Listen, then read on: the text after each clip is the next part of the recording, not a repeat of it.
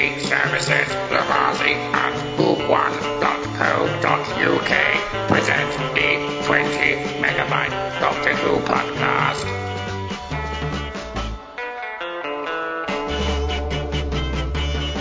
Hello and welcome to the 20 megabyte Doctor Who podcast, episode 566. I'm Adam and rum rum rum, and here's Kirby Bartlett Sloan Ah, hello. I can't find the internet. and Mary Lang. When you say mobile phone, why do you keep pointing to that blue box? Yes, I love that. I, I did too. And um, I forgot what I was going to say. Darn, I was going to say something highly amusing, but I forgot what it is. Right, this week we're going to be looking at the bells of St John, and uh, we may as well begin. Uh, so the- it begins. Uh, the episode begins with some some video of this uh, gentleman sort of saying not to phone, essentially not to phone the um, internet helpline, um, etc., etc. A long-winded thing. Oh, for God's sake! No, it's not that. It's to not connect to a particular Wi-Fi. Yes, but um, hang on. I don't know why you're so quiet, so I'm just turning it up a bit. Uh, right, yeah. So not to connect to a particular Wi-Fi because you'll be deaded, apparently. Yes, and, and one thing that was very amusing for the next month or so after this episode first came out was you'd often find that out people would rename their hotspots. Uh, Okay. Anyway, so then we find after watching his little video for a bit that there's um, some little screens with lots and lots of people sort of trapped in them. And then um, the rather cool title sequence. Evening. Um, I got- got distinct vibes of the uh, of the wire from the uh, from that one. Oh yeah, yeah. I thought about that too. Magpie Electronics. and. Yeah, yeah, Who turned my audio down? I must have lent on it. Hang on, I've got, I did. I've got to redo the audio now. Right, carry on. that was terrible. Right, right. Uh, to Kirby, uh, say something interesting. Something interesting. Yeah, it's probably a bit stupid to ask you that, wasn't it? That'll do. Anyway, right. So uh, that's that's why it's so quiet. Now I've got to re- readjust it. This is great podcasting. Are we gonna start again? No, right. I'm not going to be going through that again. Good grief! Right. That should be okay now. So the next scene after the ra- rather cool title sequence is a shot of um, a sort of monastery, I suppose you'd call it, on Yes. a sort of outcrop of land. Um, and somebody has put some words in the sea that say Cumbria 1207. I hope that they got planning permission to put those words in the sea. um, but this is we're led to believe that um, this is in doubt the Cumbria. I found that quite interesting because uh, uh, through my family research, uh, a branch of the family come from Cumbria. I don't know where. Yeah, yeah. A branch of your family comes from everywhere. I don't know That's if that particular branch was actually in We Cumbria. have run most of the time. countries in Europe. I'll be quiet. Yes. you. Cynicism, that's what it is. But at least I can trace who and where and why. Uh, anyway, so in the monastery, um, well, to cut a long story short, um, some monks are running around panicking a little bit, uh, um, and they fetch a particular monk that we know very well because there's a bell ringing, uh, the bells of St John. And rather cleverly and rather coolly, uh, the bells of St John, of course, is the TARDIS bell because on the door it's of the TARDIS it says St John's ambulance. Master? What? Master. Eleven years ago, you admitted that you didn't make that connection. I didn't know. So I did this time because I knew it. Yes, Um, I know. We all knew it. Anyway, so and of course there's um, a picture in, in, in his thing that says of of of Clara uh, saying "Run, you clever boy," and remember. Um, and the next shot is of indeed Clara on the phone to the internet, I think, because she's got issues. They've got issues with the family, and um, the kids that are um, trying to, I suppose, do their homework and or get ready for school or whatever. But Clara's uh, phoning the internet helpline, and eventually, after some, you know, a long journey from the monastery to this little sort of rock um, where beneath that rock is the TARDIS, uh, the Doctor answers the phone and um, has a conversation with Clara. He doesn't know it's Clara at this stage, um, and um, yeah, so uh, that's right. And when, they- after going through a, a sort of elongated conversation about internet um, memes, you know, like reset it and have you tried uh, the password, all sorts of things that people sort of say. Have you tried the Wi-Fi? Have you tried, you know, all these things. You tried turning Uh, it off and back on again? Yeah, that sort of thing. They didn't try that one, did they? Um, Oh, they didn't. she said, "Well, what's the password?" sort of thing, and they said the letters, and yeah, she- said it's not very easy to remember, so she spells it out to herself: "Run, you clever boy," and remember. I can't remember the, the number or part of it, but that sort of uh, made the Master? the, uh, the doctor quite interested. Uh, but uh, in the Master, process there's, of this, there's there's another uh, hidden thing in that, uh, at least some people have speculated there's another hidden thing with that password since it's uh, running clever boy and remember one two three. This is the third time we've seen Clara. oh, very good, Kirby. Um, Oh, well, Oh, here we are. Look, what I- look what I found. life has been enriched. Um, yes, thank you, Mary. um, right, so um, on the second attempt to get connected to the Wi-Fi, Clara rather obviously clicks on the bit she's not supposed to click on, and um, the Doctor sort of rocks up at her house still wearing his monk's outfit, uh, which uh, freaks Clara out somewhat. Um, but not enough that it would freak me out. But but she does eventually close the door on him. And the next scene is um, a lady that still owes me an interview, Celia Imrie, uh, playing the the baddie. Um, who's, Oh, have you seen her around the i- island she, lately? been, she, she hasn't been to the Isle of Wight since uh, she refused my interview. To be fair, uh, now I've said that she'll probably be walking up the high street. I was like, ah, Celia, do you remember that nine years ago you promised me an interview? um, but she probably won't remember that, remember that. But anyway, I don't even know if she's still got a house there, but she's a very busy lady anyway.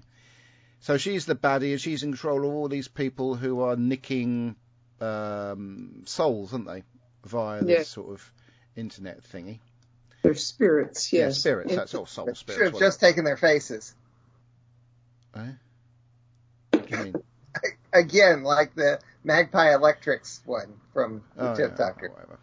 This is uh, probably a better concept. This one, to be fair. Um, anyway, right. So, uh, meanwhile, the doctor's Back in the still- TARDIS. st- still trying to talk to Clara via the rather cool ring doorbell of that era, uh, which is basically just a, a doorbell with a camera on it, and they got a little panel on the wall uh, where uh, Clara can converse with the Doctor, and um, eventually he goes. Master, master, master, master. And uh, he keeps asking her uh, where she got that phone number. And we were all speculating wh- who who the woman was in the shop who gave her the number. Oh yeah, Yeah. And uh, it was her. No, I don't know. Sorry. no, it, it was it was Missy. Turned out to be missing. Oh, did it? Anyway, so the next scene after There Doc- is a fourth Doctor scarf. In the how scene. did it, how did it turn out to be? How did we know that? How did we find that out? Uh, it's directly referenced in uh, Dark Dark Water, I believe. No, cool. Mm. Anyway, right. So on the There, Doctor. there is a there is a fourth Doctor's scarf hanging on the wall in their um, in that front room. Thank you for that. Maybe they're fans. Anyway, so um, or maybe Osgood's been there and just left it behind. Anyway, so Mayor, um, what's her name again? Clara. Right. There's a little girl that sort of uh, creepy girl. Creepy girl comes downstairs and. Um, well, um, she's uh, the woman on the cover of um, a Summer Falls by Amy. Oh, sorry, Amelia Williams. That's interesting. uh, interesting book. Amelia Williams. What an interesting name. um, anyway, she's a little girl on the cover of that. Anyway, her head rather creepily turns round and um, something happens to Clara. The Doctor, meanwhile, changes into his beautiful new costume, of which I had it. I nearly had a chance of buying it, but it was very expensive. Um, and then uh, goes into the house and finds a, essentially dead Clara on the floor. So she's done it again. She's getting better. Not dead yet. And um, he, um, well, he gets her back by um, jamming the signal, I suppose, to the internet people uh, after a lot of keyboard fighting. Did, did you notice a slight similarity between the, the robot-y thing and the ones in the um, that other Moffat story, uh, the Silence in the Library drone thingies where the head turns round. And did you notice Yes. the similarity? Yes, I noticed a similarity when you mentioned it 11 years ago. Sorry. There- God. There's all kinds of copycat things in this story. ah, okay. Anyway, so Doctor saves. He's he's not a very original writer after after his first flings with with fame. He tends to repeat himself. Did you do Fame as well? Was that the one with Irene Cara, or the one with what? Or was she in both series? I can't, or the film and series. I can't remember. Anyway, so uh, meanwhile, um, uh, Celia Imrie is, is plotting away with her little cronies while the Doctor is um, start, still trying to work out by writing stuff down who Clara Oswald is. Interestingly, well, as Clara recovers, he, he um, provides her with most of a pack of jammy Dodgers. Um, and And- um, Uh, Master, Master, I would think it would be rather unsanitary to leave a half-eaten. yeah, I thought about that. I was like, ooh, who wants a he cookie is the doctor, mouth? and it's pre-COVID. Um, anyway, so so eventually, uh, No, it was pre, it was pre pre-COVID when I made the note about that uh, 11 years ago too.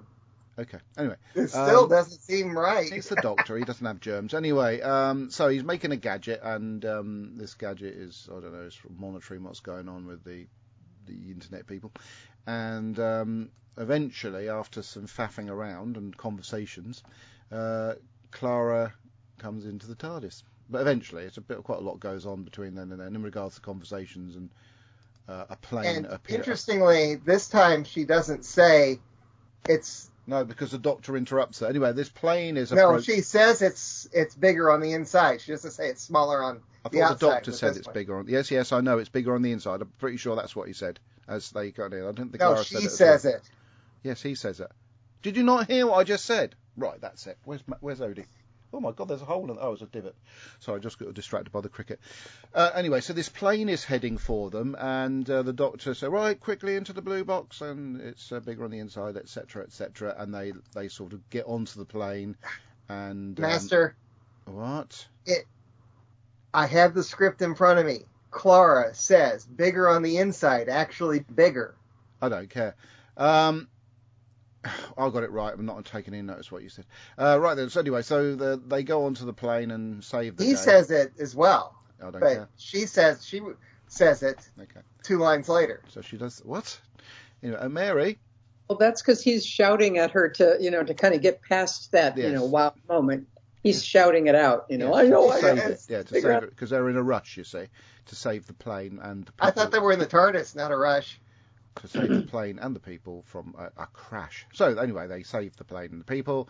Uh, I love the way that um, a fez is used, used sorry, to, to collect um, m- money from the from the uh, general public as they come out of the TARDIS, uh, and the Doctor's riding this rather cool motorbike, um, who, which actually rides out of the TARDIS, which is again rather cool. Uh, anyway, so off they get. They're riding around London. And, oh no, I just noticed something. Oh, that's quite interesting there's a reflection on the doctor's crash helmet of what looks like camera equipment. It's the crew. Yes, it's the crew. It's cameras. You you didn't believe me 11 years ago when I told you that that was Oh, there. the first time I've noticed it. Um, anyway, so um, eventually the doctor and Clara end, uh, sort of end up in this sort of roof cafe thing while the doctor's sort of using a laptop and whatnot by St Paul's Cathedral. Actually, funny enough, um, didn't know there was one. I believe that Tim Drury went went to that location Yeah. and and found out that they've done some some green screen stuff or something because it, you can't see the things that you can that you can see in the show. Oh, okay. Hang on, somebody's just got six runs. Oh no, that's just the end of the innings. Oh, and they got six runs. Oh, one of the one somebody in the uh, somebody in the audience caught the ball. Sorry. Uh, right then. Um, where do we get up to? So uh, eventually, Clara talks uh, the Doctor into allowing her to do all the computer stuff, while he goes in and uh, interacts with some people who are basically talking to him through Celia Imrie. So Celia Imrie has an access through these people to just talk to him. Um, I like the the one where he, he goes up to the bloke who's you know basically selling the coffee and, and whatnot, and his sort he's got his sort of um, Mediterranean accent, and then he sorts into this posh accent, Uh, and then he goes back to his Mediterranean. And this, the only one I didn't think was very good was the little girl in the pink um, jacket. She didn't. She was a bit wooden. I felt everything else was all right. Um, and I felt it was obvious newsreaders was newsreader was going to speak to him as well. You know, So did what, um, everyone in the everyone in London see that newsreader speaking like yes, that? Yes, probably. But uh, like, as they're all sort of taken over by Celia Imrie, um, who uh, who's beautifully smug in the whole of this this episode, by the way, until the bit near the end. Uh, it uh, it didn't really matter, did it? Anyway, so another great scene is when uh, the the Doctor emerges, or we think it's the Doctor initially, from this uh, cafe place, and um, he starts talking to Clara, and his head starts revolving, and um, well, we know then that Clara's going to be deaded again, uh, but not dead. And she's inside the, the system, looking scared. The doctor's quite cross at this point, and starts sort of.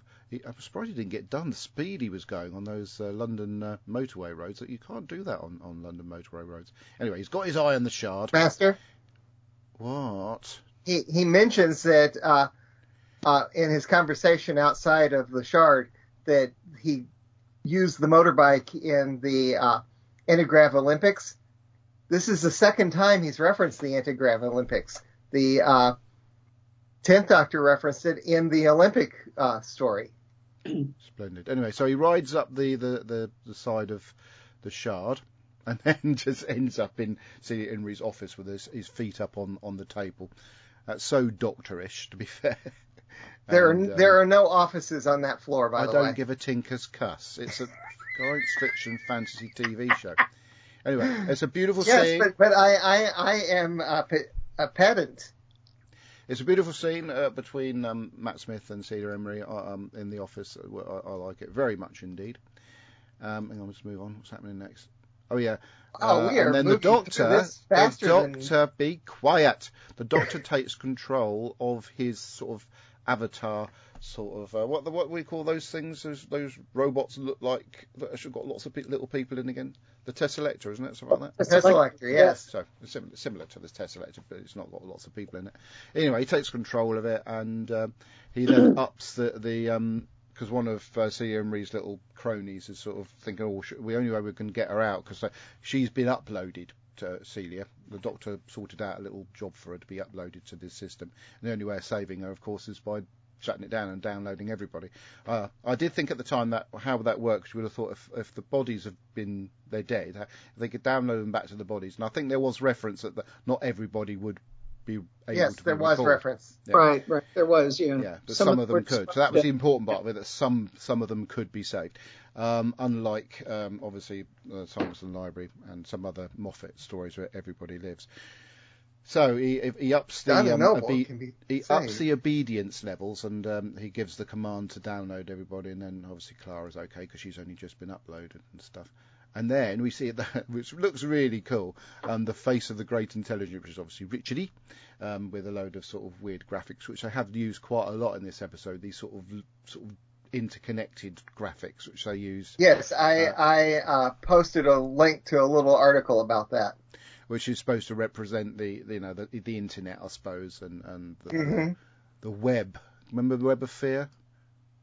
In um, it was a story we reviewed a few years ago now, uh, based in the London Underground, and we meet a certain character called uh, is it The great intelligence.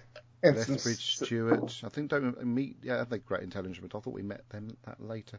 Anyway, but it was quite clever. That they used this web graphic uh, to create it. Also, the internet didn't exist back then, which I think that's quite clever. Uh, I don't care what you lot say because what I say is right. Anyway, it's Richard E. Richard E. is the great why, why, why would I not think it's clever? because you're Kirby and you're pedantic. And um, anyway, so um, uh, yeah, so Celia is back, and um, she, next time we see her, she's uh, she's forgotten everything, like a lot of them have. A lot, a lot of people revert to their their reset. so they're sort of they're working for this company, and then suddenly they wake up and they should be delivery men or or all sorts of other jobs. And Celia's character is a little girl. Where's my mummy and daddy? uh, and stuff like that, uh, which is quite good. So that's essentially the end of the story part of it. But the next part of it, of course, is Clara being persuaded to join the Doctor, and her not being wanted to sort of dive in on the first one that he's got to come back the next day and ask her and stuff like that. Um, and she, he's obviously a bit obsessed with her, to be fair, but not ne- not necessarily in the way that most uh, red-blooded men would be. He's in the uh, way that why is there uh, several Claras in the universe? So I mean, there but go. before, before before this before this episode aired, there was a prequel where he actually goes back and uh, is kind of following her. Oh, was it? I haven't seen that prequel. Um, what's your name again? I Kirby, posted a it? link to it. I, I, I haven't seen that pre, uh, prequel, Kirby. Nothing, Yeah, nothing coming through. uh, on my he's- oh, hang on, he's- I can hear he's- me. Is that- Shush, I haven't seen that Hang on, we got an issue. There we go. Nothing coming through uh, comment-wise for some reason. I can't see any anyway on both the both the watchable feed and the one I'm providing. So. Thanks everyone. Oh, we've got three viewers though. That's always quite good. Anyway, right. So back to what I think of this episode. I absolutely love this. I think it was really good fun. Um, I, I, well, there may be the, the usual typical Doctor Who stuff that don't make sense. Wouldn't be Doctor Who without it, would it? But I, I can't even think of any of them. I just enjoyed the timey-wiminess of it. I, I quite like the setup. I like the, the web idea being integrated into a, um, a great intelligent story. The cameo by Richard E. Having Celia Imrie and Doctor Who, because I seem to remember talking to her when I was trying to get an interview with her. I said the podcast about Doctor Who, and she said she hadn't been in it, and I said, uh, how could that? How's that then? How come? You know. And now then after that, she's in it. She's great. Um, obviously, uh, I have to agree with Mr. M that uh, um, that Jenna Louise Coleman is absolutely gorgeous, and she's a great actress too, and she really lights up the screen. I don't think, and I'm going to look back at this in a few, uh, well, maybe a couple of years' time when um, Clara eventually goes. I don't necessarily, and I, I think that it's, oh, they're making the, the the Clara Who show. I just think she lights up the screen a lot. She's very sort of, you know, oh, good Clara's on the screen now, unless you don't like Clara, which you go, oh, I don't want to watch it. So. Um, there's a sort of degree of silliness, but it's Matt Smith's Doctor, and I think that's part just part of the uh, the package with him. Uh, but on the whole, I I just really enjoyed it. I mean, I, I'm, I didn't expect to like it. To be fair, I probably liked it last time I watched it. It's probably proof of the pudding that it, it's a good little tale. And uh, yeah, Yes, you did like it last time as well. did I? Yes. Well, I, it's conf- I, I'm I'm surprised that because obviously um, everybody hates Moffat, don't they? But this is a really good one. I, I, I quite liked this particular tale. Um, I actually liked the previous one as well, to be fair. So I was expecting not to like this one because we're we're reviewing an era that we consider generally to be a load of rubbish. Uh, so Kirby, what did you think? It's not necessarily a load load of rubbish. Uh, I I actually like this one a little less than I liked it 11 years ago. Um, I and oddly, 11 years ago I was going, I was saying, oh, the the whole business with uh, doing the Doctor Who joke over and over and over again. Yeah, So that's the I- only thing. I agree with Huh? you on that. I am finding that really irritating, the Doctor Yeah. Who thing. It, it goes on for, for the next few years, but we're just going to have to put it behind us because it's going to be there. But ignoring the Doctor Who reference, Well, I, I, I wasn't finished with my thought. I'll go on then. I, I was I was saying that 11 years ago I I'm gushing on the on the podcast going, hey, you know, sometimes the Doctor Who thing is annoying, but this one wasn't bad. No, I now tell myself from 11 years ago, It is yes, annoying, yeah. this was bad. Yeah, it is annoying. It's done slightly better than they have done in previous stories in which they've brought it in, like you know the Dorian bit, Doctor Who, Doctor Who, and all that Oh yeah, that that was the worst. But I one. think he put it in there as part of this uh, the incognito Doctor thing that he was trying to introduce to wipe the memories of the existence of the Doctor so he could hide away. Um, But- well- it is very irritating. Steven Moffat, if you're listening, which you won't be, it is irritating. Please don't the- do it again. What makes it so irritating for me is that he keeps encouraging her to say it. He goes, "Oh, say Yeah. it, no, say it." no, that's ridiculous, isn't it? I thought he was not liking, you know, that being said, but here he was coaxing it out of Yeah. her. So I, that, Maybe that he said he liked her saying it, didn't he, for some reason? me. Well, th there there was another episode. It may have been, it may have been the one that uh, Dorian was saying it as well, where you see the shot of him in the TARDIS control room, and he says it to himself and smiles smugly. Yeah. Uh, so Yeah. so he he was he Yeah. was liking So it we're anyway. just gonna what we're gonna do now. is We're just to establish that it's bloody annoying and just not mention it again. Well, not too much anyway. All right, because otherwise we'll be talking about how annoying this Doctor Who reference is. The trouble is, it comes at the beginning of every single episode. It just comes up with the title saying Doctor Who. What can you do? We, we Yeah. just, shall I just say the 20 megabyte podcast just to make it anyway, the, the, this story has some good good bits. It's got some really great one-liners. I almost did the uh, did the one about doing the victory roll in the in the plane. Would a victory roll be show too showy offy? Yeah. Uh, I didn't like the spoonheads. They're stupid looking, uh, and the the concept of of sucking people's souls out. It's a science fiction fantasy TV program. That's fine. Uh, and uh, I think I wonder if if she reset. She apparently kept her um, if if uh, Clara reset. She apparently kept her computer savvy stuff because when she's splintered later, obviously the the uh, Oswin one in the Dalek is very computer savvy, whereas this this particular story starts out and she knows nothing about computers. Apparently, there's some point where she thinks only one person Hey, at a time can be connected to Kirby. the Wi-Fi. Kirby. I think I have an explanation for this. A very loose explanation, but what I, I was think thinking of. Doctor mentions, you know, because she was in the computer, because she that was that's in it. she knows. yes, she was actually in the Yes. internet. That's Yeah. where she got her. She absorbed Yes, all this information yes. from other Now- people, including. Yes, the I agree that, but everyone was reset yeah, to factory she, setting. Yeah, but she retained it as she came back. Apparently, yes. I got no problem with that.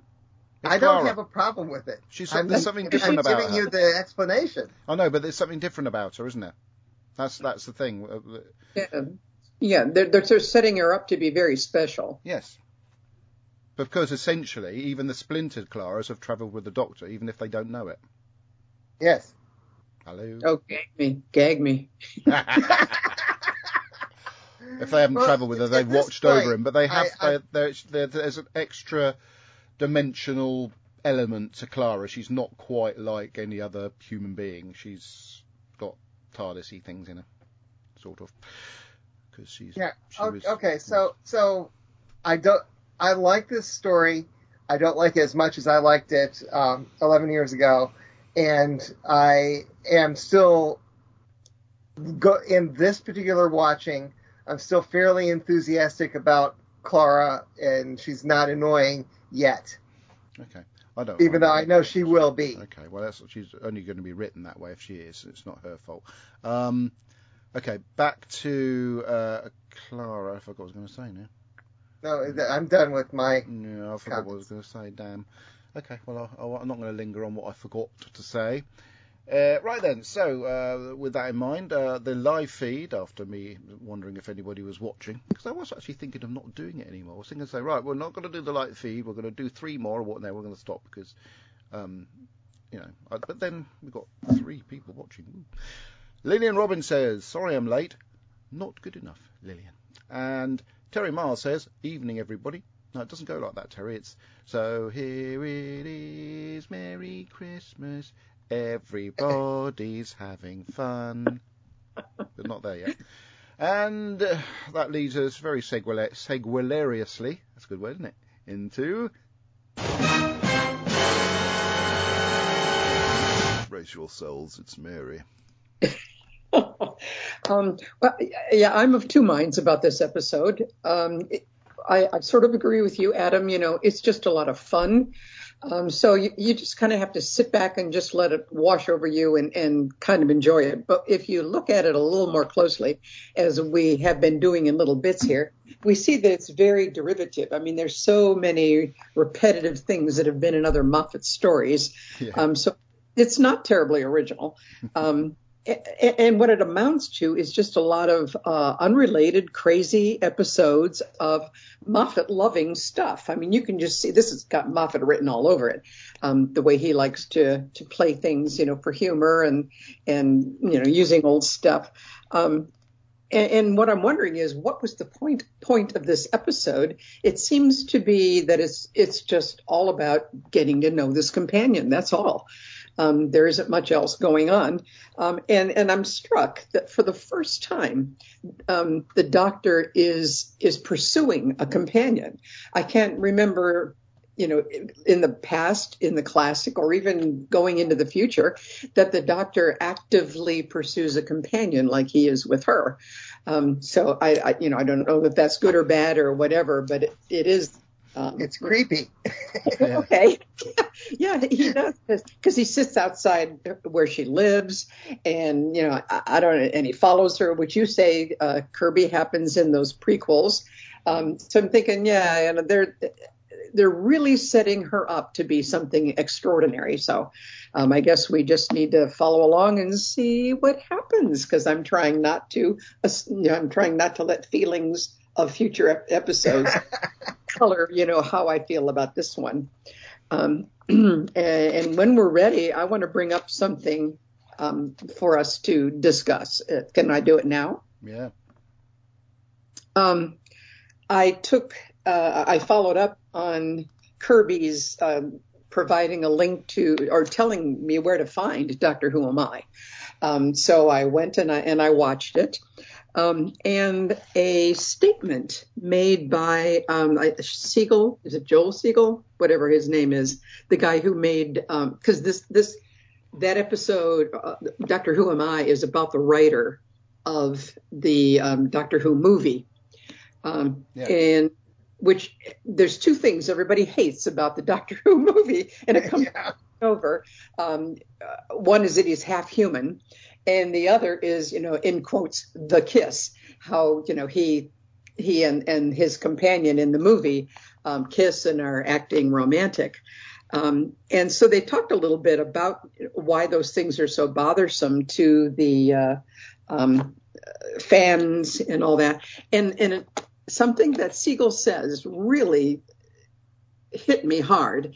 And he says that um, the doctor kissing and having a relationship with a companion, um, the doctor then doesn't belong to everyone. He belongs to just one, to that one person. And so all of us that are reacting in, you know, horror or um, you know, or outrage, whatever, you know, that we have a doctor who is having a relationship with a companion, it really reflects back on us and the hurt that we feel that the doctor no longer belongs to us or, you know, we can't imagine being with a doctor and that because now he has chosen someone and that's going to be his focus. So we feel left out.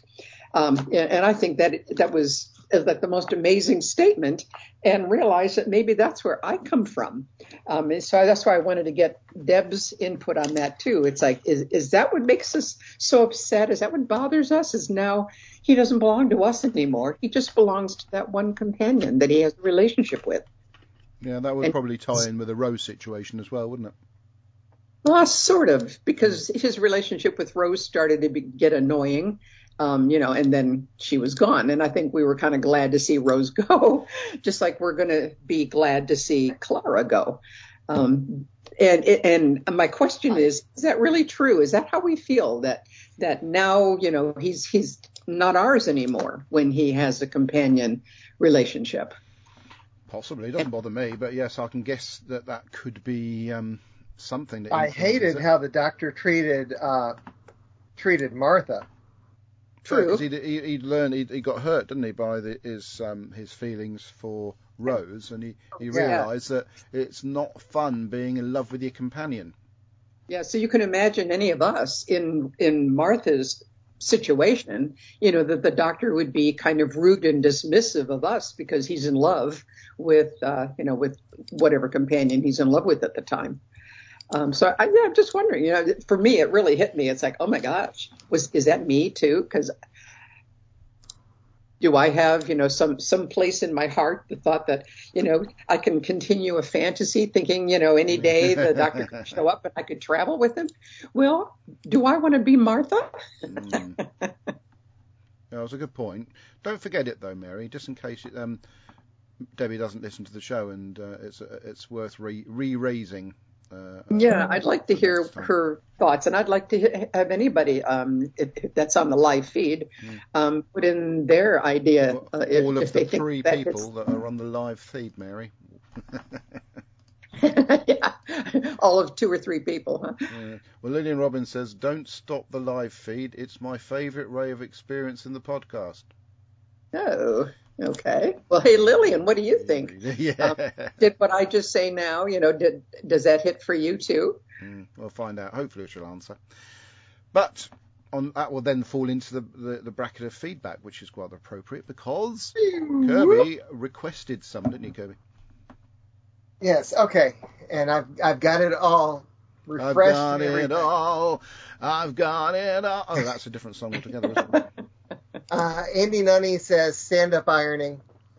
Uh, I posted a link to the prequel, uh, and I also posted a link to a very short article uh, where someone dug out where they got the source code that was uh, being plastered all over the screens. I also uh, posted a picture of the publicity photo where they're on the the uh, and Bateman versus what was on the show. They moved around a little bit. Sometimes feel, Kirby, that you've got far too much time on your hands. I only did this it's 57 minutes ago. Okay. I will not read Captain Kirk's thing. You say Terry that Miles. every bloody time. I will not. Re- just don't mention it at all. Oh. When I don't mention it, you then say don't read it. oh no, So- I don't. No, I don't. Carry on. Yes, you do. No, I don't. Uh, Terry Miles posts a picture of a uh, police telephone box, which is not a, a TARDIS one. It's still blue.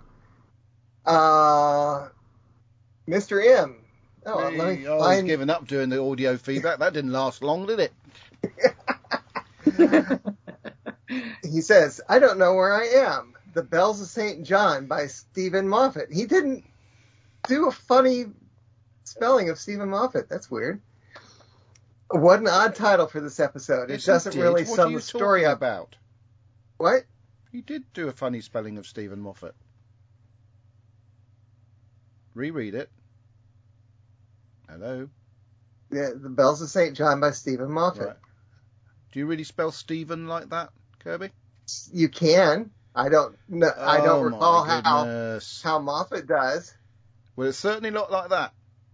Okay, fine. I've never known even Americans spelling Stephen S T E V A N. Yeah, no, we, we don't spell it like that. Thank you, Mary.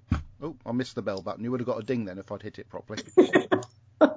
What an odd title for this episode. It really doesn't. It doesn't really sum the story up that much. The episode is, to all intents and purposes, a season opener. Dis, dis, Despire falling mid-season. Excellent. There you go.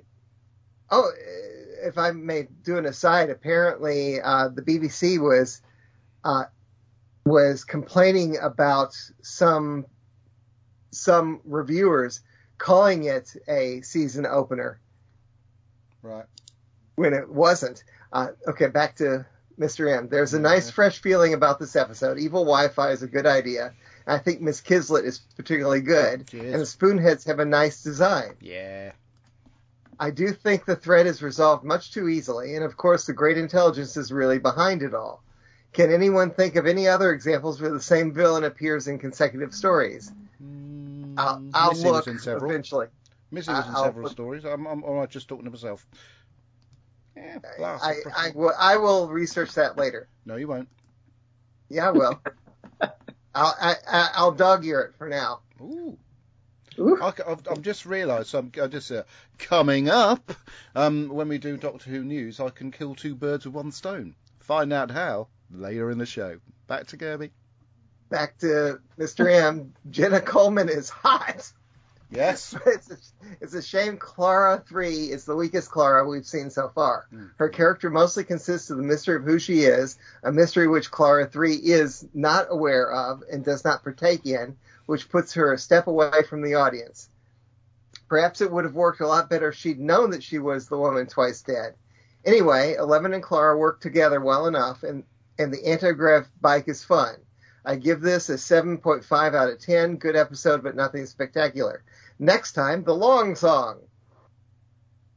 Cool. And then I post, I posted a picture of the Fourth Doctor scarf in the front room. How wonderful! Thank you so much for that.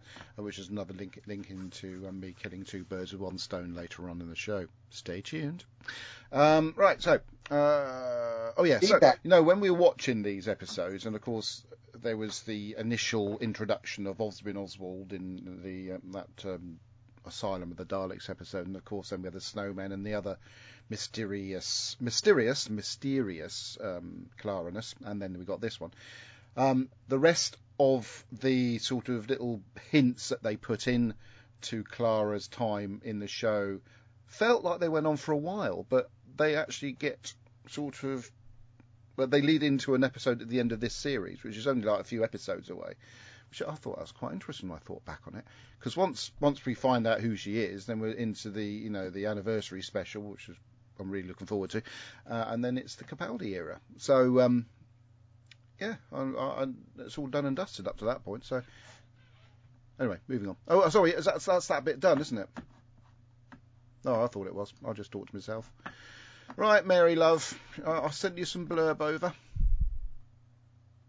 You did. Yes. Let me see. You don't have to sing. That's fine. Unless, unless it was a song they sent, of course. And then carry on. Are you sure you sent something to me I did. Shall I send it again? by messenger? Because I don't have a. I never got a notification, and going Yeah, there, I I, actually don't didn't get a notification that it's sent. Funny enough, but I'll have a look. Uh, what's your name again? Mary. Unless I send it to someone else. That would be quite embarrassing, wouldn't it? Surprise! Some random No, person. I has definitely got- sent it to you. Uh, let's have a sip. I'll see. I'll repaste it and see what happens. Yeah, I'll repaste it. There you go. You got it twice Uh, now. there it is. There's my notification. I notification. heard that. Yeah. By the way, uh, Robert also provided some feedback. Yeah, I can guess read who's that. reading that? Me. Correct. Well, hang on. Okay. There you go. When when you're ready. Oh, hang on. Uh, somebody's just come on the line and wants to say something. Uh, hang on, where is it? Here we go. Hi, everybody. I'm John Barrowman, Captain Jack Harkness. Hello. And you are listening to the 20 megabyte Doctor Who podcast. Thank you, John. Right, sorry, carry on, Mary. Yeah, and, and I was just looking at my uh, welcome sign that's signed by him this morning and going, wow, I met him and got that signature. Oh, that's cool. That's I've cool. got my Funko Pop signed by him and uh, a picture with him. Um, does that count for anything? What do you think, Colin? Hello there, this is Colin Baker, and you are listening to the 20 megabyte Doctor Who podcast. And doesn't make. I'll do it again. Okay, thank you. yeah, sorry, Mary. Okay, here I go. there was a prequel to this one, The Doctor Hanging Around in a Children's Play Area. Please don't do this at home. He is chatted up by a small human female who says if he's looking for something that he has lost, he should find a nice quiet place to think and it would help him find what he has lost. That explains the monastery, but not the TARDIS hidden in a cave a long way from the monastery. Watch out what free Wi Fi you connect to. Here we have a horror story about Wi Fi. This is coming true. There are so many people who walk around with their minds stuck inside their phones. Why are the monks not speaking Latin? Just saying. It's a science fiction fantasy TV program. RUCBAR123. How many people used that as their password? Yeah, I wonder if there are a lot Yeah. of people who I'm sure there's plenty of numpties that Yeah. did it. That's Celia Imrie, one one of the rebel pilots from the Star Wars franchise. Indeed. Oh dear, the magic stick that sorts out everything strikes again. Oh, that's the great intelligence again, still around after being beaten in the 60s story, The Web of Fear. Linda didn't like this one. The great intelligence confused her.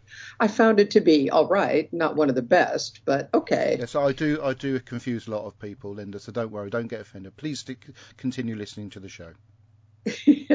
Oh no, next up, the singing one. You all know the words, so we hope you sing along. If I'm lucky, I'll be in Wales for this one and miss the podcast. Just Linda make sure that there aren't any sheep around. Yep. That's Wait the- until you hear my uh, review of that one next time. Because I've Oh, changed I am- completely. cannot wait, Kirby. Well, I can. I have changed my uh, opinion on that one completely. Oh, God. Oh Right. my. I was very surprised. There's something wrong with the internet. I just wondered if uh, Andy Nunny pressed the wrong link, and because I haven't got anything from Andy this week, which is very unusual. Yeah. So maybe Andy's been uploaded, um, but uh, was neglected to be downloaded for this particular uh, feature. Right he was was standing up ironing. He, he, he's always standing up ironing. Uh, I've, I still haven't recovered from the rather shocking view I got. Uh, anyway, I was trying to find my priority jingles folder, but you put me off. Priority jingles. There we go. Because I'm going to have to play a priority jingle. This one. Oh no, not that one. Sorry. this one.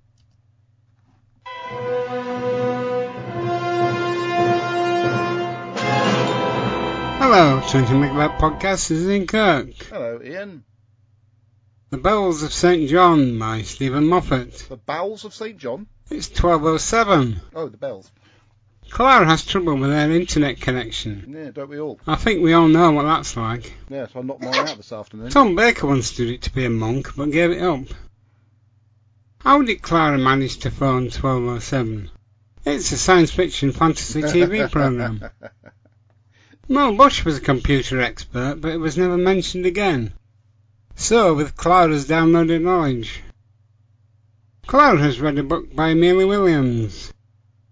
Mm, They had screens with 98 people trapped in the cloud. yes. I wonder how they did that.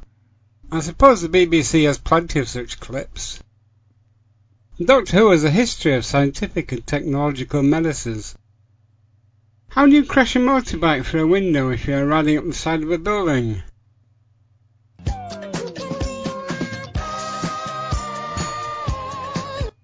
I just did. Bye for now.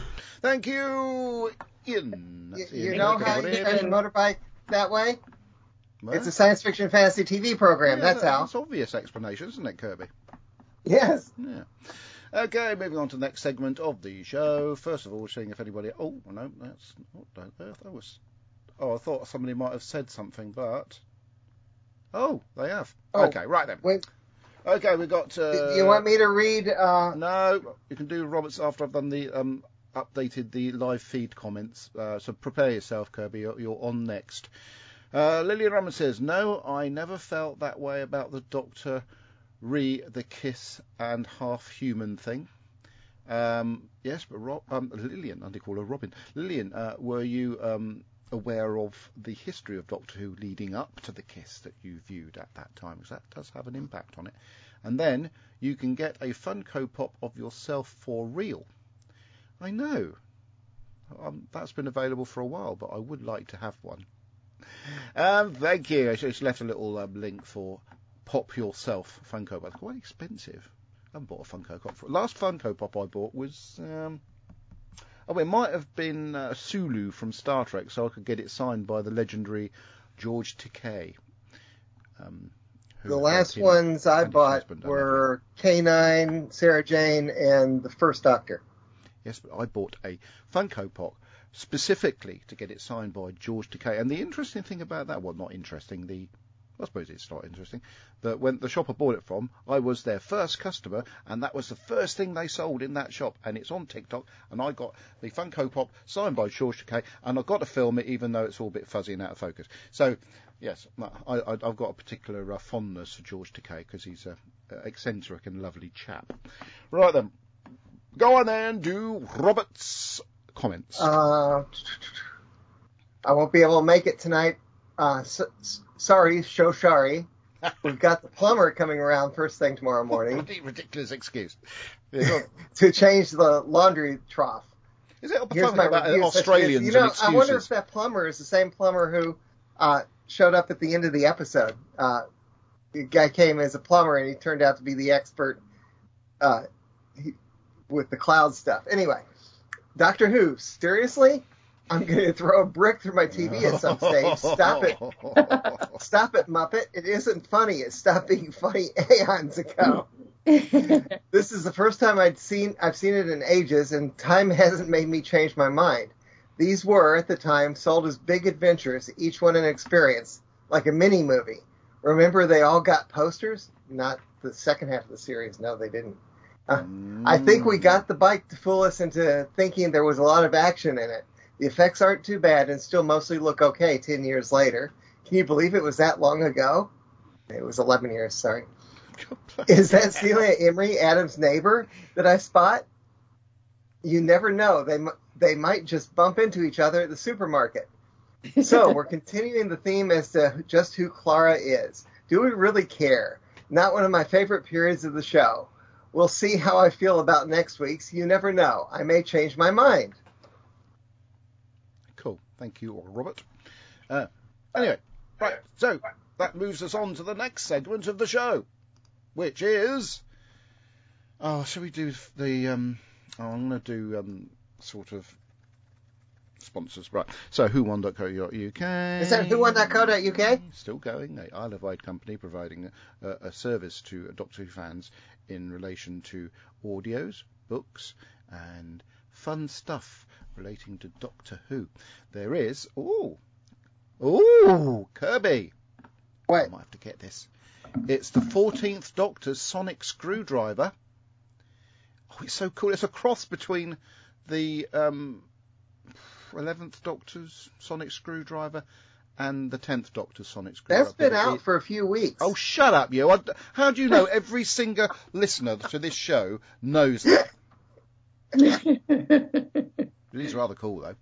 Uh, yes, so uh, priced eighteen ninety nine. Now you can purchase that from whowon.go.uk, and they do Is that whowon.co.uk? ship to outside the UK. Right then, um, other stuff uh, um, coming under the latest products about. I just actually, can I just know because I've thought of something? Can I uh, just rewind slightly? Kirby, uh, Mary, sorry, Kirby, I was talking to Mary. Mary. Ha- Has anybody uh, in the uh, the world of uh, audio enjoyment uh, uh, suggested to you that you may uh, be employed one as a voiceover artist, but two even more specially as a audio book um, narrator? no, Yes, no, well, not at why. Why do you say that? Because um, you read uh, uh, so eloquently, I think you should be an audio book narrator. So anybody out there who uh, requires people to narrate audiobooks, Mary Lang. I- I'd also put forward uh, a friend of mine who is a voiceover artist. That's uh, Heather McCallum, uh, who does our, our sort of disclaimer at the end of the episode. That's not her normal reading voice, by the way. That's a special disclaimer voice that she puts on. Uh, she's a very nice lady. She's one of my friends. Right then. Thank you. So Adam, I next- appreciate that. I beg your pardon? What did you I say? I said thank you. I, I appreciate that. You should do. Shouldn't she, shouldn't she, Kirby? Oh, go go back Yes. to sleep. It's all right. Anyway, Yes. so uh, Origin Stories uh, by Sophie Aldred et al. Uh, which says we all change when you think about it. We're different people all through our lives. A little bit of blurb under that one. I think it's a book. It is.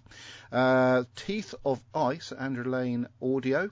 Dan Starkey reads a brand new adventure in the 1990s Antarctica for the Eighth Doctor, as played by, oh, sorry, on TV by Paul McGann. Uh, and Zy- Zygon Invasion, which is an, a novel um, uh, with the Twelfth Doctor. Uh, all these things coming soon. Oh no, they're out now, brand new, coming soon though. Um, all available for pre-order via whowon.co.uk are some Torchwood stories, which only count if uh, our friend of the show, Gareth David Lloyd, is in them. But there's Among Us 2 and Among Us 3. I presume there's an Among Us 1 around somewhere. Uh, also Once and Future 2 Artist at the End of Time. And Once and Future 3 Genius of War. And then Second Doctor, James Robert McCrimmon. I nearly said that wrong. Uh, featuring uh, somebody who I wanted to get to FancyCon, but he's doing another Doctor Who event uh, um, at the same time. But I got a couple of his friends to come along instead. Um, yes, so that's uh, I presume Fraser Hines doing the voice of the Second Doctor and himself. Well, as himself as Jamie. Um, Sixth Doctor, Purity Unbound, and Unit Nemesis 4 Masters of Time, featuring somebody I cuddled, or cuddled me, which depending on which way you want to look at it. And War Master 9 Solitary, Solitary Confinement, featuring, um, you know, the, the, the, the War Master, as played by and somebody whose name cannot be pronounced by Americans. Derek. Jacobi. Derek Jacobi. Right then. You mean Jacoby? You- yes. You mean Hadoki? Yeah. Um, yeah, so that's, there's loads of other things, like I say, the CDs, DVDs, toys and gifts, uh, and uh, playing cards, gifts and vouchers, Torchwood, Sarah Jane Adventures, Bernice Summerfield, and all sorts of stuff. Blake Seven and other series. So it's a great website. So visit it, who1.co.uk. We don't just say So these who1.co.uk? names for no reason. This show's been going for 11 years, and Who One have been there right from the start, more or less. And uh, so you should know by now. There's also, before I f- forget, uh, it's really cool. It's a Matt Smith purple jacket vinyl figure in a sort of cartoon format, uh, nine inch, inch figure. Uh, you can purchase from who1.co.uk. And now I can That's, kill that's two. Master? Oh! Yes. That's strange because the show's been go- going for 13 years, not 11. Lillian Robbins says, Yes, my dad introduced me to Doctor Who when I was little, PBS fourth and fifth Doctor. And you know, I can actually, they're offering on Amazon uh, the opportunity to um, have as a you know package PBS. So, but I'd have to pay for it, which just seems like doesn't make sense. I suppose the same as you guys having to pay for BBC America, is it? I'd have to pay for PBS, but you can get it on. on um, on uh, one as one as an Well, app since, via since, since Amazon I'm a, a cord cutter, I would have to pay for PBS too.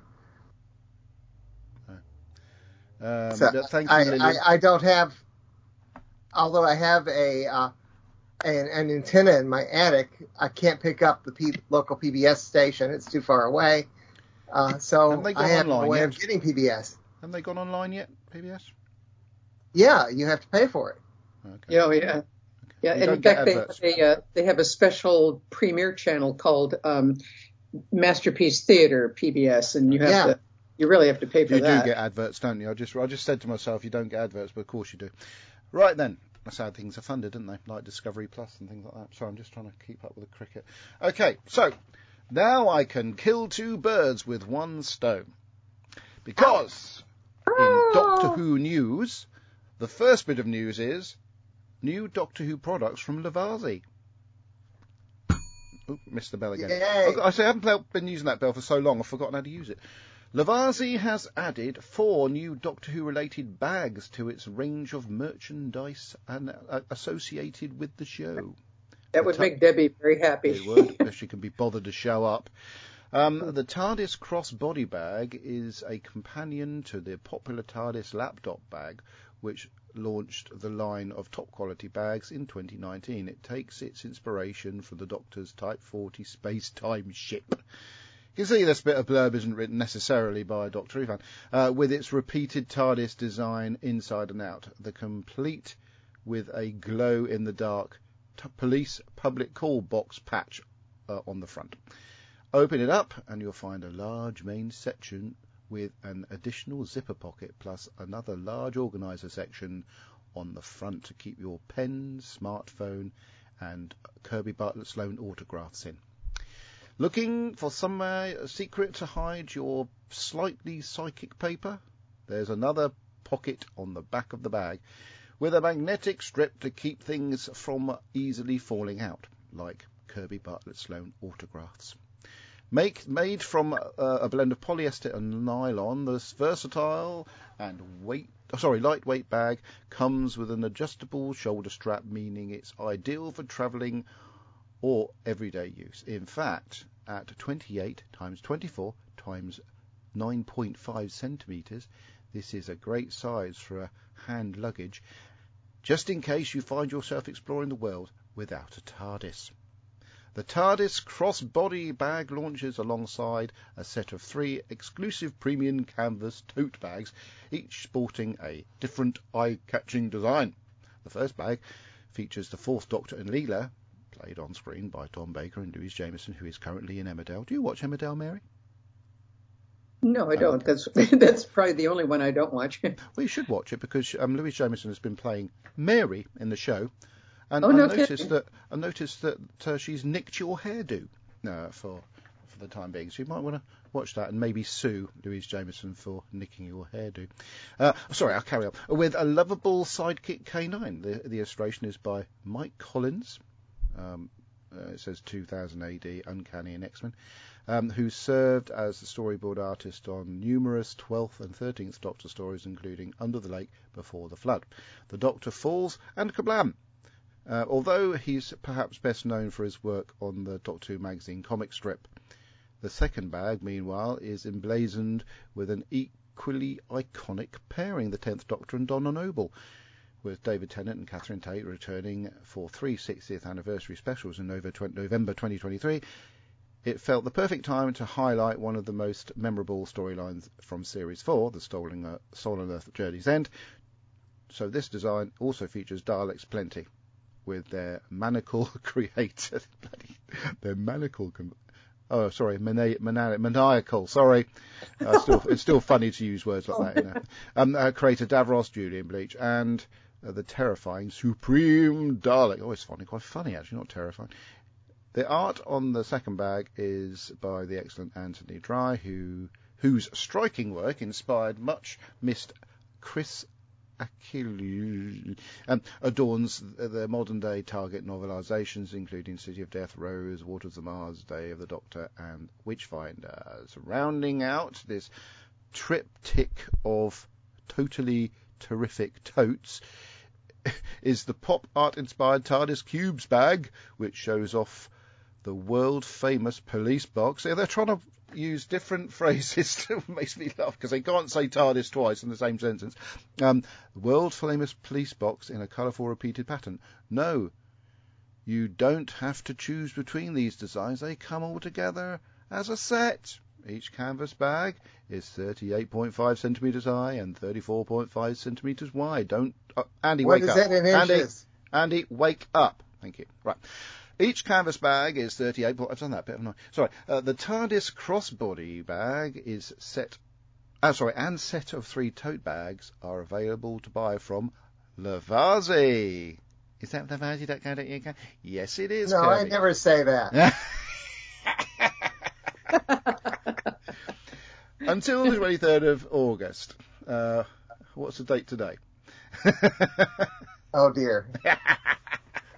You can still get them um, individually at lovarzi.co.uk. Readers of the Doctor Who News can enjoy a 10% discount on order by following the link above, which if you go to doctorwhonews.net and click on that, you won't get any discount because we've sort of expired that one. That should have been on last week, that offer. Uh, Series 1 to 4 remastered Blu-ray, uh, which we complained about last week, so now we know that's the only bit of news. It's just well I spent some time reading it, wasn't it? Yes. That's our friends at Lovarzi and Doctor Who News all together in one little bundle. There we go. Wow. Yeah. Right, let's see if anything's coming through on the live feed before I, uh, I go and get a drink of water because my throat's gone a bit dry. Uh, right then, all we have, we've got Billy. Uh, he says, Hello, I'm in London in a very loud venue cadging Wi Fi. Well, that's a bit worrying. Uh, I can't hear you, but I thought I'd drop in. That's great. Uh, I don't recall what episode you're reviewing this week. How can you say that when you said about the Wi-Fi? That's really weird. I don't recall what episode you're reviewing this week, but I'm sure it was good, or maybe not. Much love. And then he says, "I'll fly back to Oz on Tuesday, back to work on Wednesday. Isn't life wonderful?" Well, if you say so. Uh, and then out. I suppose he means he flies out to Oz. So that's it. That's the end of the um, stuff that's coming through on the live feed. So how many viewers we got? Still got three. Right. So next week it's the um, Rings of Akhaten. Um, I remember we were having trouble figuring out how to pronounce it before we saw it. were we? How do we think it was pronounced then? Ak. just that we were all uh, because we were commenting about the preview and couldn't we saw the name of it but couldn't pronounce it. Well, I, I think ugh is perfect. oh, hey, Mary. Well, that that'll be very interesting for uh, Hmm. next week. Yes, but Um, not okay, yet we are because- doing it next week. Uh, I think so. Yeah. Uh, I'm Okay, pretty sure I said me- that I've, unless I get a booking or something uh, uh, um, that I'm not expecting, then Adam, we hang by a slender thread according to your calendar. do we? Yes, What's- we what's- never from week to week. You have to let us Oh yeah, know. we have to stick. We'll stick with the slender thread as you go. So anyway, uh, what we watched this week? I don't- I've been watching. Um, there's a documentary uh, I might have mentioned last week uh, about DC Comics as a documentary series. It's very good, very good. Sort of like a companion to the Stan Lee one I may have mentioned before. Um, if anybody's in the UK, that's on Sky Documentaries. It may be available in the US on another format. But what I do like about both the Stan Lee one and the DC one is that although Marvel is a rival of DC and vice versa, they they they really like each other, and I think that's really quite nice in this day and age. Um, yes, they do different things and they have different sort of outlook on, on the world of uh, graphic novels and comics, but they they admire each other, like each other, but just still do their own thing. And I I think that's that. But it's a really good series. It, you would have think they could stretch it out to four episodes, but they have done, they've done it very, very well indeed. And it's lovely to see Lynda Carter looking absolutely stunning. I may have mentioned that last week. Um, there's things I need to watch, like the, the Picard series and and, and uh, Star Trek um, Strange New Worlds. Um, but I've been um, I, I've got to a stage in my uh, sort of writing in regards to the family history stuff that I'm sort of quite engaged in because I've been seeing stuff. Because uh, the the thing I'm writing is not it's sort of family history, but it's also world history intertwined with it. So the bits where That's, that's because you're related to everyone in the world. no, no, it's not. Yeah, I and know, I don't- the- your relatives is ruling yeah, some I know European that, but that's not quite how it works. It, because I don't know if people are in it. Uh, I'm not. I don't know how I'm related to them. I'm still going to write about them. It's like, for instance, we went to see HMS Victory. We went to the Portsmouth uh, in, um, Historic Dockyard a couple of days ago to see HMS Victory, the Mary Rose, and uh, HMS Warrior. We meant to see a few other bits and bobs, but there wasn't time uh, within the day to fit it in. Now, um, the story of HMS Victory itself is quite interesting. But when um, you read contemporary um, accounts of of Victory's career as a ship and its early career as a legendary ship, bearing in mind when Queen Victoria or Princess Victoria, she was, first visited it, it had only been out of service for about 10 years and it had another you know 150 200 years what it's nearly 200 years since she went to visit it the first time. And it's been an iconic sort of um what do you call it a tourist attraction all that time just because of, of the front uh, the Britons were so proud of of it being a flagship of the Battle of Trafalgar. Um, so going in to Victory and, and, and seeing it and you know being part of that I know I've seen it a few times in the past but was a long time ago. And the Mary Rose itself uh, I've always wanted to see the Mary Rose artifacts and the ship itself with my naked eye because I remember seeing it being brought up from the Solent when I was at home in probably 1982 on the telly. Of course, it's been locked away all that time, and quite recently they stopped squirting it with water.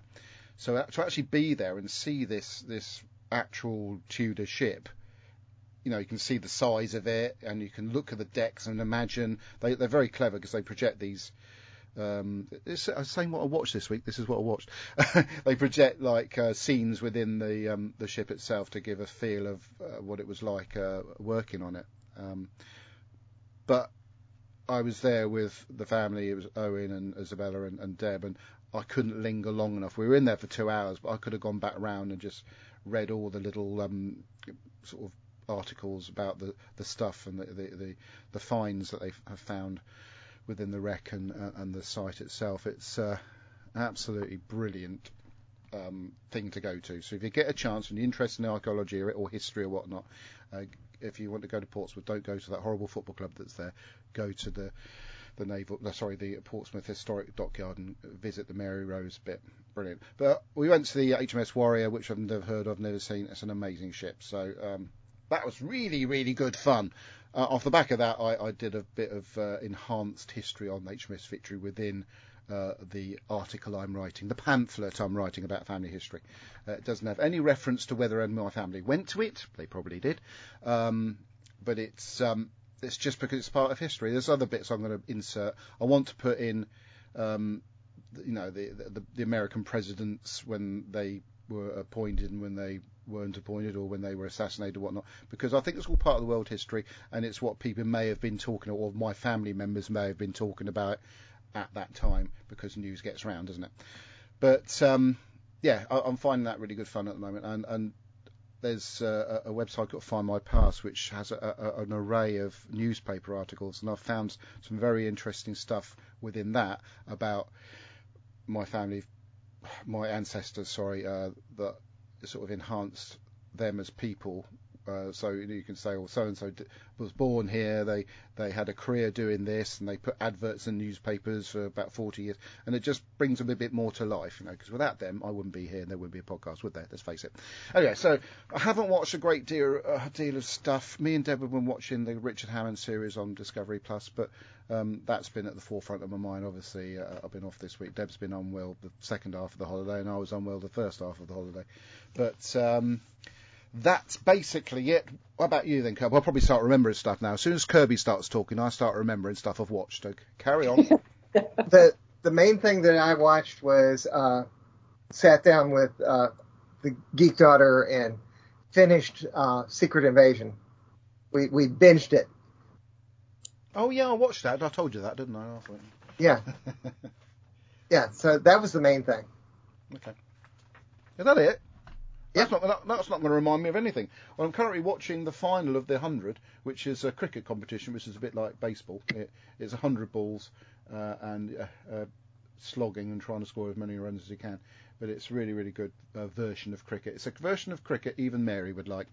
Talking of Mary, you know, I just read a fairly extensive article about how cricket is becoming a bigger sport in the U.S. than any other U.S. sports. That there are teams, you know, they're clustered wherever there are, you know, the, the, a lot of Indian, Pakistani people mm. um, live.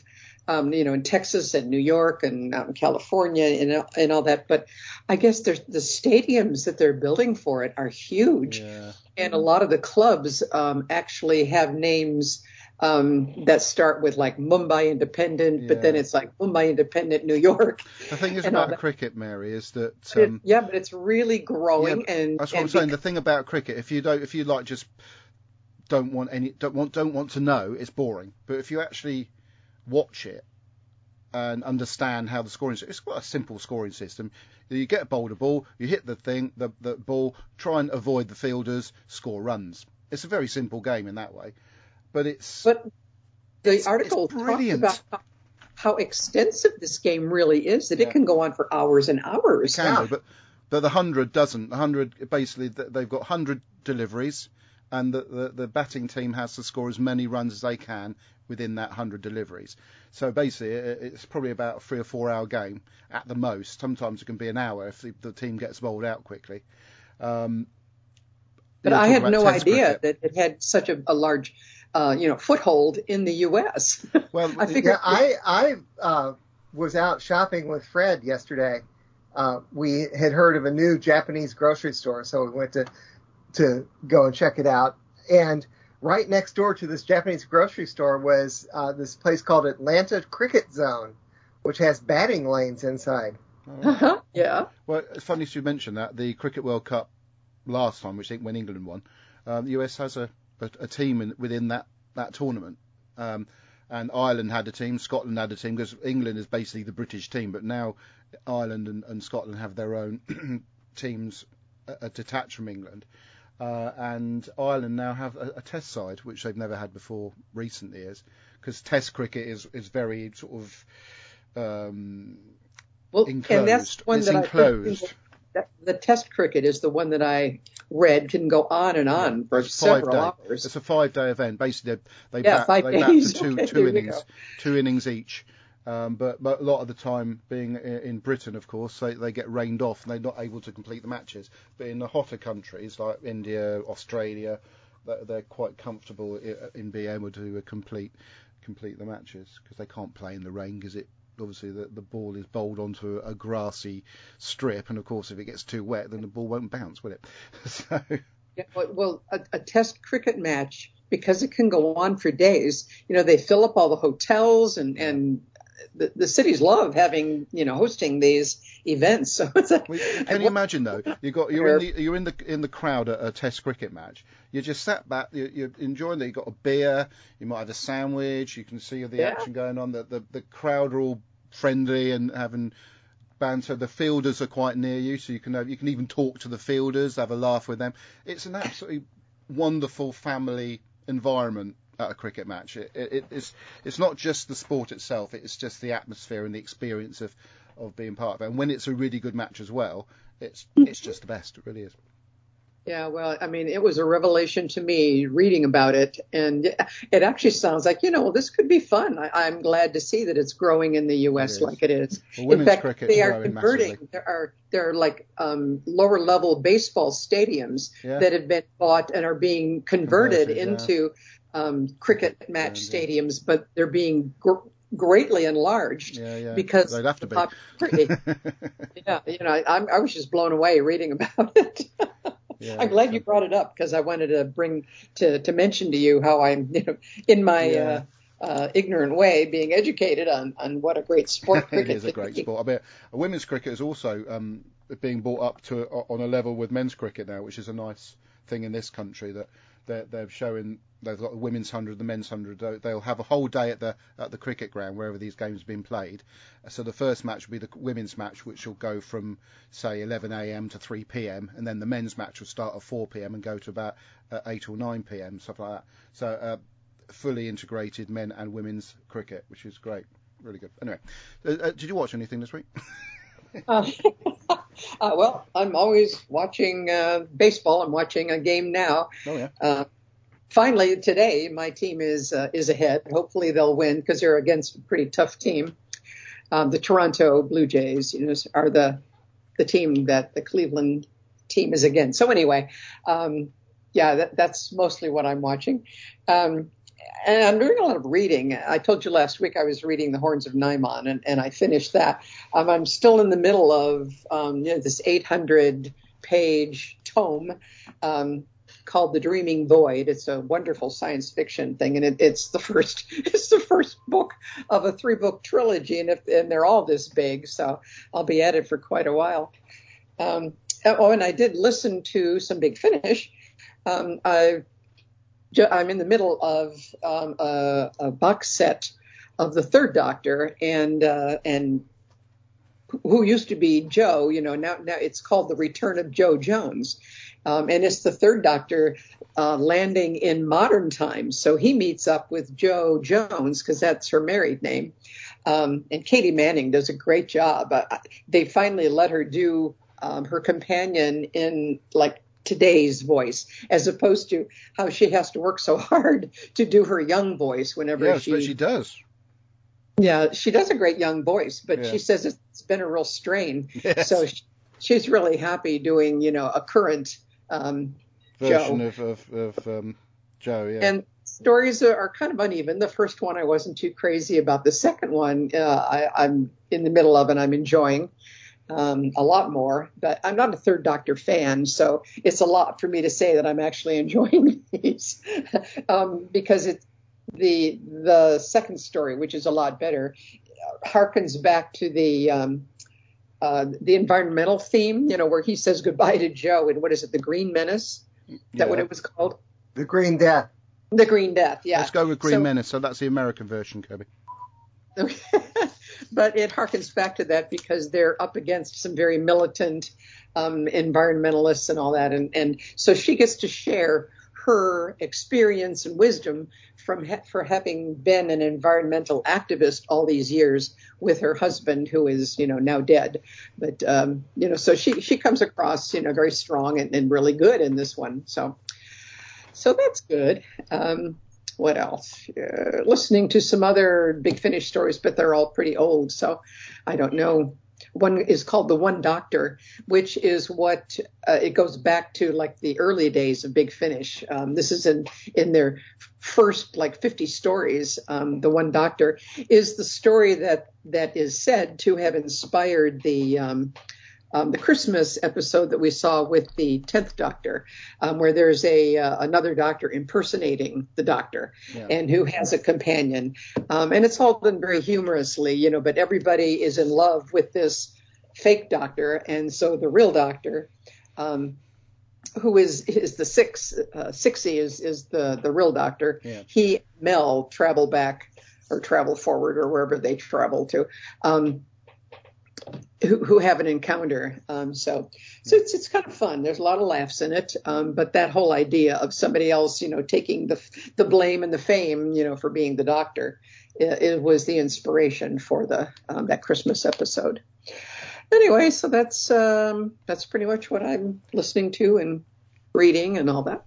Do you know um, the the last comment that Billy said on on the- the live feed was out, and then we started talking about cricket, which I thought was quite funny, really. Maybe he, he sort of foresaw it. Uh, Terry I Miles just says, I just I just googled cricket near me, Uh-oh. and I had to then I had to change it slightly because uh, it brought up lots of uh, cell phone things Oh. because there's a cell phone company called Cricket. Yeah. But there is a five uh, there's there's a cricket field, a cricket complex, uh, about ten miles away from me, Hmm. between me- me and Chattanooga, Hmm. and they've got five fields there. Wow. Wow. Well, It's in. Cartersville, Georgia. Especially uh, Did- down in the south. I- I'm, I'm a bit surprised, obviously. Um, Well, no, the South is actually where a lot of Indians Yeah. and Pakistanis have Oh, settled of because course, yeah. the, the weather is so much closer to Indian Pakistani weather. The the, Uh, the inauguration of our five cricket fields at Paramveer Sports Complex in Cartersville went well with the blessing of Bhagwan Samyaranya. So- Well, uh, for anybody in the US that's interested in cricket, there is a website called um, usacricket.org. Um, yes. um, yes, uh, I'm, I'm imagine it's Re- remember, I Canada, even though I it's a French tried cricket once a long time ago, uh, shortly after I saw the Fifth Doctor. No, I see. Oh, I see. I've got you. I understand why now. Did you see any uh, names of the teams that are near you? uh, no, I'm sure it's on here somewhere. Okay. Okay. Well, uh, it does say here that uh, in 2018 the US men's team was promoted to Division Two of the World Cricket League for the first time. Uh, 2019 USA qualified for the inaugural series, sorry, season of of its replacement, the ICC Cricket World Cup League Two, uh, which I think eventually led for it competing in the World Cup proper. But yeah, I Yeah, think here's the, the most a, uh, famous a YouTube video uh, of Belmont. the uh, Bangladesh le- Legends versus the Atlanta Fire Cricket, Cricket Club. Yeah. That was last month here in Atlanta. I think there's a big cricket club in, in LA, but there's also the most famous American cricket club, the Belmont Cricket Club. Uh, it was in uh, Philadelphia. Welcome to the 20 megabyte cricket. Why not? It's about time, because what um uh what's his name? What uh, Terry Miles says is Andy will hate he missed you talking about cricket. yes. That's why I said Ah. wake up, Andy, earlier on in the show. Right then, so like I said, next week we're going to be. I presume you're done. Sorry, Mary. I presume you- you don't. You haven't yet. Um, Uh, next week, uh, if indeed I don't get booked out for the Sunday, blah, blah, blah, blah, uh, we'll be looking at the Rings of Akhaten. All right. Or, um, to get the number right, the Rings of Akka 11. No, that's 12, isn't it? The, Akka- no, it's 12 next. Uh, yeah, the Rings This, of this will be 11. interesting because I was not on podcast. Oh dear, what a shame. When, you- when Okay. you last discussed it, I was I was uh, Gallivanting, in yes. I was in New York State. Oh, okay. So We until uh, then, we thank were you for listening, watching, and taking the- part in the show. Until next time, goodbye. Good. Goodbye, fancy pants. Bye. I'm not going to say scarecrow.